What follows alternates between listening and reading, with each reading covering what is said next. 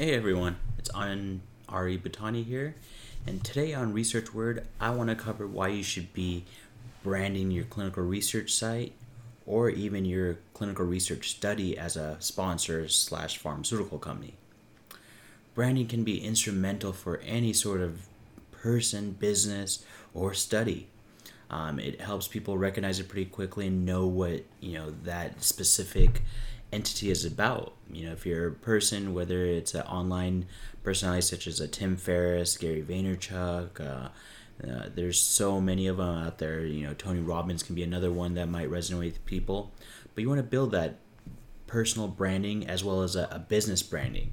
Uh, the reason business branding works out is because then people will be able to share your name pretty easily and, and know what it's associated to so that way you can drive a, a, core focus for your branding in terms of your business where let's say your research site wants to be known for endocrinology clinical research studies or uh, pulmonology research studies.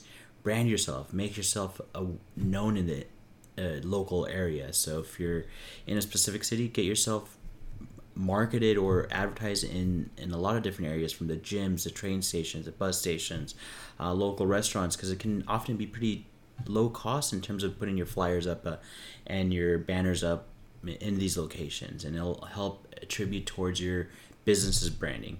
At the same time you can have pictures of yourself and a little bit of a blurb about yourself so you can increase your personal branding as well so they know you.